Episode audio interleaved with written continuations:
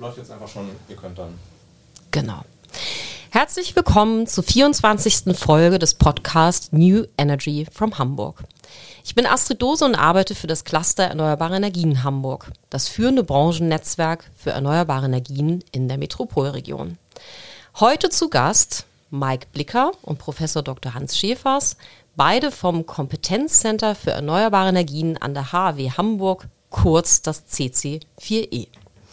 Mike Blicker studierte Umweltingenieurwesen an der TU Cottbus-Senftenberg und blickt auf eine erfolgreiche Karriere an diversen Fraunhofer-Instituten zurück. Seit 2018 arbeitet er für das CC4E und seit 2023, also diesem Jahr, hat er die Projektleitung für das Norddeutsche Reallabor inne. Herzlich willkommen, Herr Blicker. Professor Schäfers hingegen besitzt ein Diplom in Umwelttechnik, wurde an der Hafen City Universität in Hamburg promoviert und war viele Jahre als Energieberater tätig. Seit 2017 wirkt er als Professor für intelligente Energiesysteme und Energieeffizienz an der HW Hamburg und leitet seit 2023 das CC4E. Zur Einstimmung drei kurze Fragen an Sie beide. Hamburg ist die erneuerbare Hauptstadt Deutschlands. Warum, Herr Blicker? Weil Hamburg ähm, beziehungsweise Hamburg mit dem Umland zusammen sehr großes Potenzial für Windenergie hat und auf der anderen Seite Hamburg sehr gut äh, die letzten Jahre sich entwickelt. Oh. Darf ich nochmal von vorne? Ja, noch mal sprechen. Ich darf gerne nochmal von vorne anfangen. Ja. Das ist überhaupt nicht schlimm. gut, wir lassen. Ja, das ist ja fies, wenn man die Frage Alles wunderbar, aber Sie, okay. äh, du darfst gerne ein bisschen lauter sprechen. Ja, ja. alles klar. Ja, hallo. Ähm, weil Hamburg ähm, zusammen mit dem Umland die idealen Voraussetzungen für die Energiewende hat. Ähm, der Norden produziert, die Flächenländer produzieren die erneuerbaren Energien und Hamburg integriert sie. Und das ist uns die letzten Jahre sehr gut gelungen. Herr Schiefers. Was Gleiche Frage. Ähm, ja. Ja, also äh, tatsächlich ähm, ist Hamburg als Stadt an einer Schlüsselposition hier oben in Norddeutschland. Das sehen wir in der Windenergie. Ganz viele Firmen lassen sich hier nieder. Ähm, es gibt ein großes Flächenpotenzial, nicht in der Stadt für Windenergie, ganz spezifisch, aber natürlich irgendwie rund um Hamburg herum. Die Offshore-Windkraftanlagen sind nicht, sind nicht weit. Und wir haben eine Situation, die wir jetzt in einer neuen Studie nochmal ähm, gezeigt haben, dass ein sehr großes Solarenergiepotenzial auf den Dächern der Stadt zu erwarten ist. Agri-Photovoltaik, da haben wir auch ein bisschen Potenzial. Die beiden zusammen, da kann man ganz zu Recht sagen, ja, Hamburg ist, wenn wir das richtig anfangen, dieses Potenzial zu erschließen, dann ist Hamburg wirklich irgendwie führend bei den erneuerbaren Energien. Ja. Sehr schön, dann sind wir alle hier richtig aufgehoben mit dem CCP und dem Cluster. Politisch gesehen, die Bundesregierung nähert sich genau in diesem Monat der Halbzeit. Wie bewerten Sie die bisherige Energiepolitik? Herr Schäfers zuerst. Ja, schwierig. Die Umstände haben es schwierig gemacht. Ne? Wir sind gut gestartet, aber in der Krise, in die wir tatsächlich also mit dem Russlandkrieg äh, reingerutscht sind, ist ähm, der Fokus tatsächlich total verschoben. Ähm, Energiesicherheit herzustellen war viel stärker offenbar im Fokus, als tatsächlich den Plan abzuarbeiten, mhm. ähm, das, das eigentlich äh, ja notwendige Lag, was wir hatten, ähm, bei den erneuerbaren Energien mal aufzuholen. Da kommen wir jetzt langsam nach. Und ich hoffe, das gelingt uns dann in der zweiten Hälfte noch doller. Man sieht es dieses Jahr schon. Photovoltaikziel ist erreicht. Wind hängt immer noch hinterher und liegt erstaunlicherweise dann ja aber auch wieder an einem anderen Ministerium an der Freigabe der Transportgenehmigung. Auch eine völlig verrückte Sache. Das stimmt. Herr Blicker, wie sehen Sie das? Ja, ich denke, die Ambitionen, die die Regierung gesetzt hat, sind gut und richtig und es tut sich auch in vielen ähm, Bereichen was. Ähm, von daher gesehen muss ich sagen, macht die Regierung es grundsätzlich gut, aber es gibt natürlich in vielen Bereichen, gerade was die Kommunikation dieser Dinge angeht oder auch die, ähm, ja, in manchen Details die Umsetzung sicherlich noch Optimierungsbedarf. Ja. Wir stellen immer eine Frage jedem Interviewpartner und das ist die nach der Glaskugel. Stellen Sie sich vor, 2050 in Europa, wo steht die Energiewende zu dem Zeitpunkt? Herr Schäfers, Sie gucken mich so an. ja, gerne. Ähm, ich glaube, wir sind dann fertig mit der Energiewende. Also selbst wenn wir irgendwie uns im Moment ja 45 vornehmen und dann 45 vielleicht nicht geschafft haben, ich glaube bis 50 haben wir das geschafft, dann, ähm, dann blicken wir zurück und werden uns fragen, wieso hat das so lange gedauert? Hätten wir das nicht noch schneller hinkriegen können? Ähm, aber ich glaube, wir werden irgendwie da, äh, da bin ich sehr zuversichtlich, auch stolz dann einfach sein, es wirklich umgestaltet zu haben, dieses gesamte Energiesystem. Wow, das ist ambitioniert. Herr Blicker, sehen Sie das genauso? Ja, da muss ich äh, Herrn Schiffers zustimmen. Ich glaube auch, dass wir das bis 2050 ähm, geschafft haben werden. Ähm, es wird sicherlich auch kein einfacher Weg in vielen Bereichen, aber ich ähm, gehe doch auch davon aus, dass wir die Ambitionen, wir sind ja eigentlich mit 2045, was Deutschland angeht, da schon ähm, normalerweise durch. Ähm, ja, bis 2050 haben wir das geschafft. Sehr gut. Dann wenden wir uns jetzt dem eigentlichen Thema zu, dem CC4E, dem Norddeutschen Reallabor und alles, was dazugehört. Ähm, zunächst eine ganz praktische Frage. Sie beide sind ja relativ neu im Amt. Ich habe es im Intro erzählt, seit 2023 in den jeweiligen Positionen. Wie werden Sie sich das Projektmanagement im Norddeutschen Reallabor künftig aufteilen? Herr Blicker, vielleicht Sie zuerst. Was haben Sie da vor?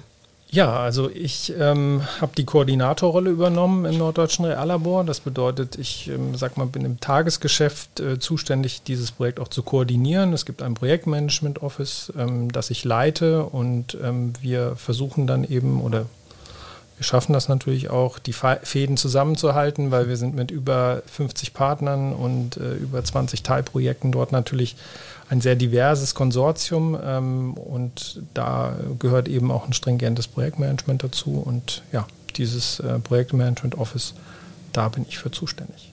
Herr Schäfers, wie tragen Sie dazu bei? Sie sind wahrscheinlich mehr in dem wissenschaftlichen Bereich, nehme ich mal an. Ja, äh, in der Rolle in der Projektsteuerungsgruppe ist jetzt, man könnte sagen, mein Job vor allen Dingen mal drauf zu gucken und zu gucken, ob die Richtung stimmt. So, ne? Aber es ist äh, tatsächlich so, dass der entscheidende Punkt da jetzt ist, dass wir uns eben, ähm, Herr Blicker hat es gesagt, das Management irgendwie von so einem großen Projekt nimmt natürlich unglaublich viel Raum an und das äh, ein und das ist dann auch so, dass man sich dann natürlich in den Mühen der Ebene tummelt. Und wenn es jetzt darum geht zu überlegen, was tun wir denn strategisch, und die Situation ist strategisch auch gerade für das Norddeutsche Reallabor gerade alles andere als einfach, äh, dann ist dann schon mal eher die Rolle der Mitglieder der Projektsteuerungsgruppe gefragt. Und da tauschen wir uns natürlich mit dem Projektmanagement Office regelmäßig aus. Im Kern ist es so, dass wir genau das eben gemeinsam dann tun. Und das ist auch quasi die Nahtstelle. Ja. Da, da, ist die Schnittstelle für die gemeinsame Abstimmung. Man könnte also sagen, Mike Bricker macht und ich gucke ab und zu mal drauf und dann reden wir drüber. Also ungefähr irgendwie in a nutshell. Okay, Vorstand und Aussichtsrat, genau. Muss ja auch immer mal einer ein Auge drauf haben. Das ist definitiv wichtig. Ähm, vielleicht mal ganz an den Anfang Ihrer Karriere oder vielleicht noch früher. Wie sind Sie in die Branche der erneuerbaren Energien gekommen? Das ist manchmal ganz interessant zu hören, was da so das Aha-Erlebnis war, so ein bisschen wie wie bei Newton, wo der Apfel vom Baum fiel. Gab es sowas bei Ihnen auch, wo Sie gesagt haben, Mensch, das ist eine super Branche, da möchte ich rein? Also mein Weg ist tatsächlich über die Energieeffizienz eigentlich gekommen. Und äh, Sie haben ja am Anfang gesagt, CC4E, ne, Kompetenzzentrum für erneuerbare Energien, aber es sind ja nur zwei von den vier E's, da kommen noch zwei E's dazu, nämlich Energieeffizienz, also Energieeffizienz.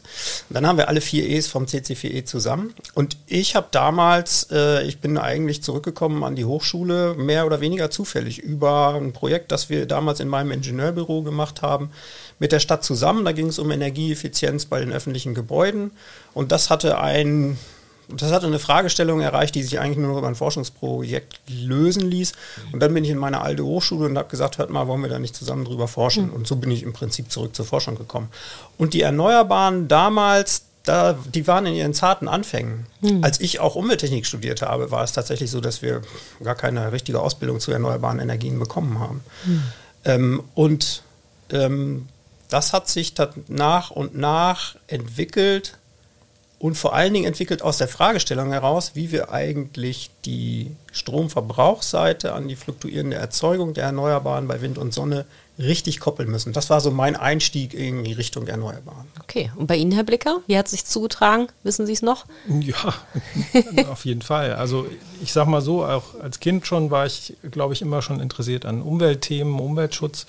Und als es dann zum Studium ging und äh, ja, Mathe, Physik und solche Sachen Spaß gemacht haben, war es irgendwie naheliegend, was mit Ingenieurtechnik zu tun zu haben. Jetzt war es auch Mitte der 90er allerdings so, wie Hans Schäfer schon geschildert hat, so wirklich die Studiengänge dazu gab es nicht. Ich habe Umweltingenieurwesen studiert ähm, an, der, an der TU Cottbus damals und das war ein Stück weit auch eine Mogelpackung, weil da noch ganz viel äh, Braunkohletagebau und Kraftwerkstechnik dahinter steckte.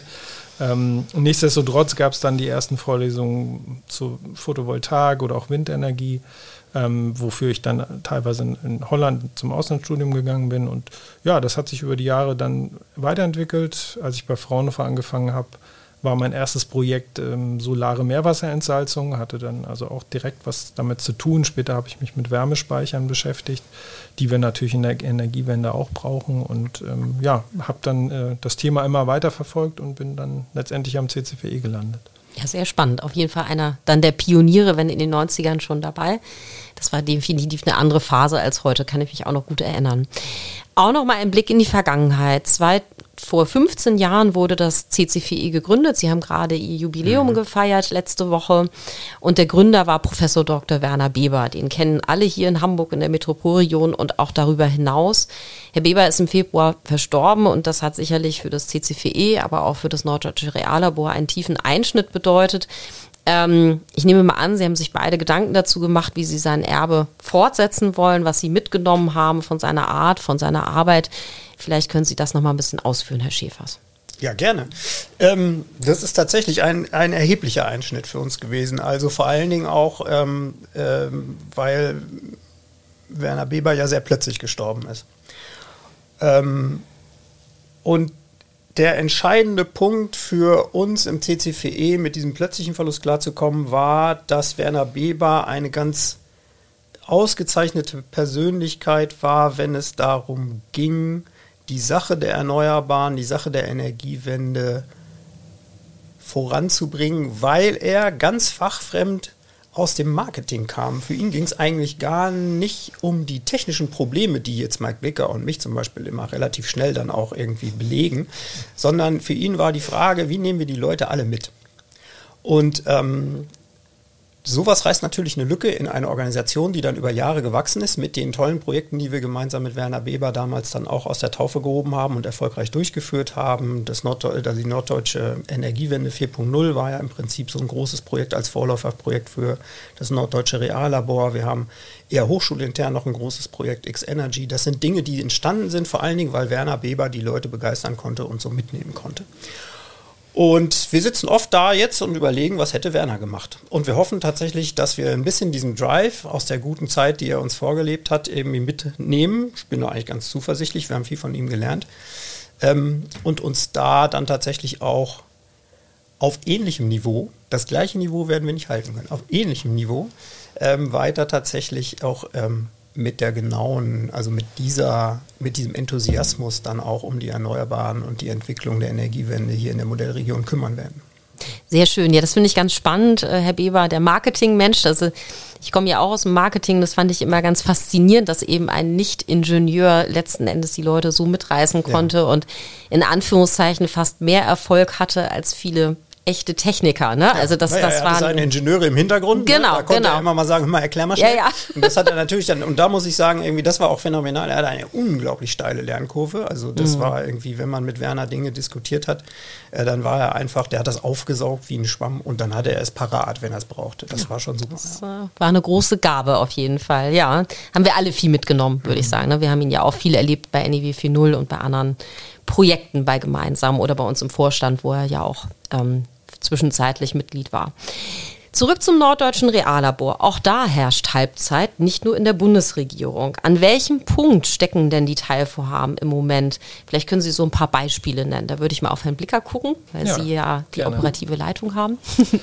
ja, genau. Ähm, wir haben ein Fünfjahresprojekt, jetzt sind wir ziemlich genau in der Mitte, das ist richtig. Ähm, wie ich eben auch schon gesagt habe, haben wir viele Teilprojekte. Also wir wollen ja insgesamt ähm, acht Demonstratoren, also acht Elektrolyseanlagen umsetzen. Ähm, wir haben auch im Wärmebereich ähm, Projekte und ähm, letztendlich ähm, wird zum Jahr 4 hin, sollen diese Anlagen auch alle laufen. Dementsprechend sind jetzt die ersten Elektrolyseure bestellt, ähm, ein paar andere Anlagen, wir haben auch ein paar assoziierte Projekte, da laufen auch schon ähm, ähm, laufen schon die ersten Anlagen und äh, von daher gesehen sind wir da ganz zuversichtlich. Man muss natürlich auch sagen, die letzten zwei Jahre waren nicht einfach, ähm, was Energiekosten angeht, was Lieferketten angeht. Das heißt, gibt es ein paar Verzögerungen. Ich glaube, das ist in dem Bereich auch nicht, ähm, nicht unnormal. Und ja, wir haben jetzt die Stadtreinigung hat beispielsweise die ersten Abfallsammelfahrzeuge mit äh, Brennstoffzellen in Betrieb genommen. Ähm, wir haben, äh, wie gesagt, auch einen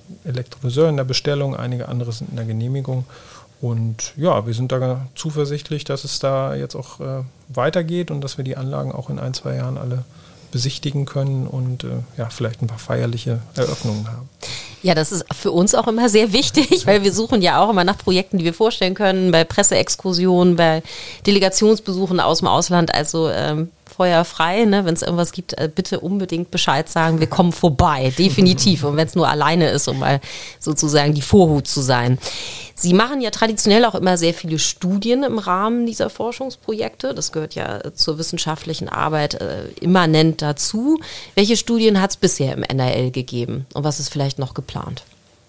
Ja, genau. Also wir sind ja, wir haben ja einige Forschungspartner dabei, also nicht nur die HW Hamburg, auch die Uni Hamburg, die TU und ähm, wir haben die Aufgabe, die Projekte zu begleiten. Dementsprechend ähm, machen wir Studien und auch wissenschaftliche Abhandlungen über die, ähm, die Projekte bzw. die Technologien und unsere Arbeitsgruppe 5, äh, neue Geschäftsmodelle, ähm, beschäftigt sich eben auch damit, wirklich diese Technologien nochmal zu bewerten, technoökonomisch ähm, und zu schauen, wie in welchen Bereichen man da Prioritäten setzen sollte für den Einsatz von Wasserstoff. Also wir haben uns die Mobilität schon angeguckt, Industrieeinsatz, ähm, auch durchaus Gebäude und sehen natürlich, dass es, wenn man den Wasserstoff anguckt, ähm, dass das ein sehr differenziertes Bild ist. Und ähm, das ist jetzt kein komplett neuer, äh, neue Erkenntnis, aber es gibt viele Industriebereiche, wo man es braucht, wo es auch keine Alternativen gibt, aber ich sag mal, der Pkw-Verkehr ist da eher nicht in der Priorität ganz oben. Und das haben wir uns sehr spezifisch auch angeguckt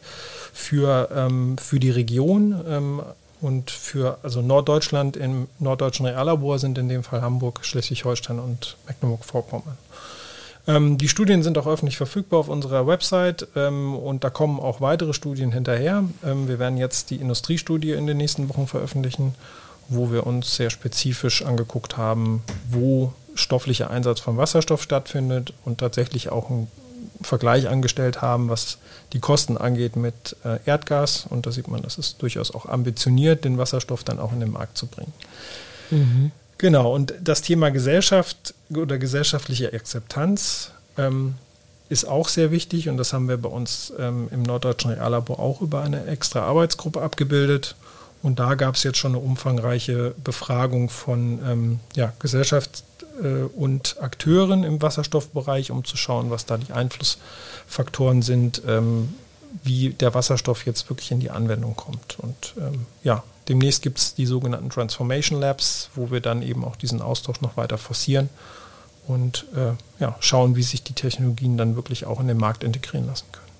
Ja, da haben Sie einiges vor, würde ich sagen. Möchten Sie noch was ergänzen, Herr Schiefers? Andere Themen, Teilaspekte? Da fällt mir jetzt tatsächlich an Ergänzung gar nichts mehr ein. Das war jetzt eine vollumfängliche Liste, die Mike Umso besser. Sehr schön. Ja, das ist gut. Ja, ich denke auch vor allem der Bereich der Akzeptanz, das war ja auch schon bei NDW 4.0 ein großer Aspekt und das ist, glaube ich, etwas, was immer ein bisschen unterschätzt wird, sage ich jetzt mal, von denen, die sehr in ihrer Blase, in ihrer Branche sind. Und wenn man dann mal den Blick nach draußen wagt und wie die Bevölkerung, sage ich jetzt mal, Energiewende und Erneuerbare wahrnimmt, dann habe ich immer den Eindruck, damit sollte man sich noch viel mehr beschäftigen, ja, weil das äh, eher so ein bisschen äh, abnimmt, wenn man das so, wenn man, sage ich mal, den letzten Umfragen trauen darf, die es so medial gibt. Es war jetzt schon eben eine ganze Menge von Wasserstoff die Rede, auch von der Komplexität. Und was die Sache ja nicht einfacher macht, ist ja die Regulatorik. Also wer uns kennt und unsere Foren und Veranstaltungen, es gibt immer ein Paar zu Regulatorik, äh, gehasst, geliebt, wie auch immer. Ohne dem geht es eben nicht. Und eine ganz besondere Rolle hatte der sogenannte Delegated Act. Der hatte uns irgendwie, glaube ich, drei Jahre umgetrieben. Ähm, Herr Blicker, wie, wie sehen Sie jetzt das Ergebnis? Er ist ja nun im Frühjahr dann durchgegangen in Brüssel, alle waren froh, aber wie ist es wirklich mit dem Delegated Act? Ist das jetzt ein großer Wurf oder eher so ein kleiner? Also ich glaube, für unsere Partner ist das Wichtigste, dass es da jetzt eine Sicherheit gibt, äh, wie, die, wie die Rahmenregelungen überhaupt aussehen. Und die haben wir jetzt. Ähm, es gab ja 50, gefühlt 50 Varianten zwischendurch. Ähm, und das hat nicht dazu beigetragen, dass jetzt alle sich gefreut haben und sofort die Projekte ähm, geflogen sind. Und jetzt ist die Rechtssicherheit da. Jetzt ist noch ein bisschen die Frage, wie wird das in nationales Recht genau übersetzt. Es gibt die ersten Entwürfe dazu. Ähm, es gibt noch ein paar Unsicherheiten, wie die Zertifizierung des Wasserstoffs dann später stattfindet. Aber ich glaube, das ist grundsätzlich erstmal auf einem guten Weg.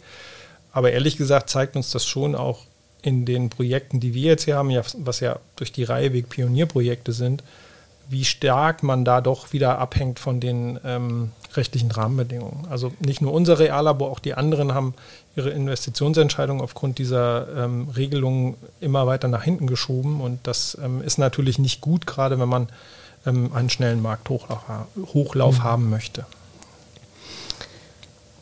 Ja, okay, gut. Ja, das, das haben viele Experten hier genauso beantwortet mhm. letzten Endes und kann man wohl übereinstimmend so sagen, dass vielleicht manchmal Europa sich ein bisschen verzettelt in seinen regulatorischen Themen. Wenn man so über den Atlantik guckt, laufen manchmal Dinge ein bisschen schneller.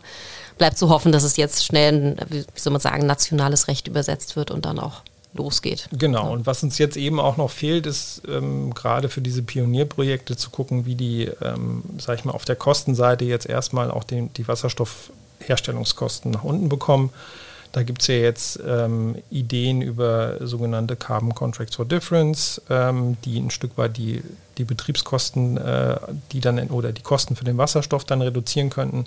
Es wird über einen Industriestrompreis diskutiert und ich denke, diese Diskussion ist auch wichtig, weil ähm, gerade für Anlagen, die wir jetzt in Deutschland aufbauen, sind die im Vergleich mit Erdgas immer noch verhältnismäßig teuer und da muss man eine Möglichkeit finden, da den Markt hochzufahren und deswegen ähm, ist das notwendig. Ich hoffe nicht, dass das wieder so lange dauert wie im delegierten Rechtsakt, aber ähm, ja, ich bin da ganz zuversichtlich, weil ich glaube schon, dass den meisten Akteuren im Bereich Wasserstoff klar ist, dass es, dass es da jetzt schnell gehen muss und wir nicht noch äh, fünf Jahre diskutieren können. Ja, ihr Wort in Gottes Ohr. also ich sag mal, ja, wir haben alle viel Geduld und Leidensfähigkeit ja. bewiesen. Also nicht ein Delegated Act 2.0. Das wäre wirklich sehr, sehr unschön. Abgesehen vom Wasserstoff, ähm, ich sag mal, nach dem Projekt ist vor dem Projekt. Ich nehme mal an, bei Ihnen in der Versuchsküche brodeln schon diverse andere Themen für die Zukunft. Was, was können wir erwarten vom CCVE? Was wird in der Zukunft kommen an Projekten, Herr Schäfers? Was haben Sie vor? Also niemand kennt die Zukunft genau. Na, das wir stimmt. Bewegen Förderprojekten. Das heißt, wir kommen immer mit einer guten Idee und müssen dann jemanden finden, der auch das Gefühl hat, irgendwie, ja, da gebe ich irgendwie dann auch ein bisschen Geld für, damit wir es durchführen können. Aber es ist tatsächlich, da haben Sie etwa in der Tat so, ähm, gerade diese großen Verbundprojekte brauchen auch ähm, Jahre, um sie vorzubereiten. Das war beim NRL so, das war bei NEW nicht anders. Und deswegen ist das tatsächlich so, dass wir uns so ganz langsam warm laufen für die Frage, was machen wir denn eigentlich am Ende vom Norddeutschen Reallabor.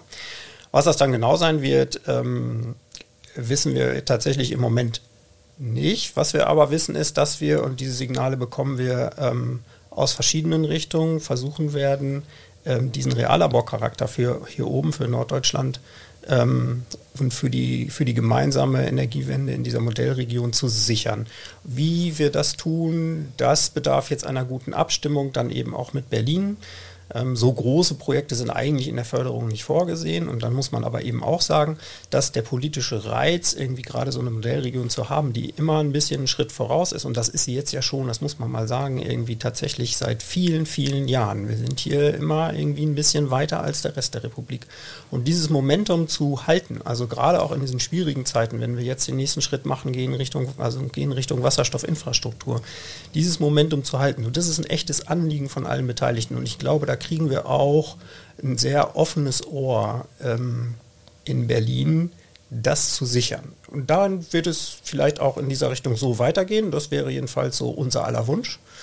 Ähm, wollen mal schauen, ob uns das gelingt. Rechts und links davon werden wir viele kleine Projekte machen, schauen, dass wir die Photovoltaik hier auf die Hamburger Dächer kriegen und all diese Dinge.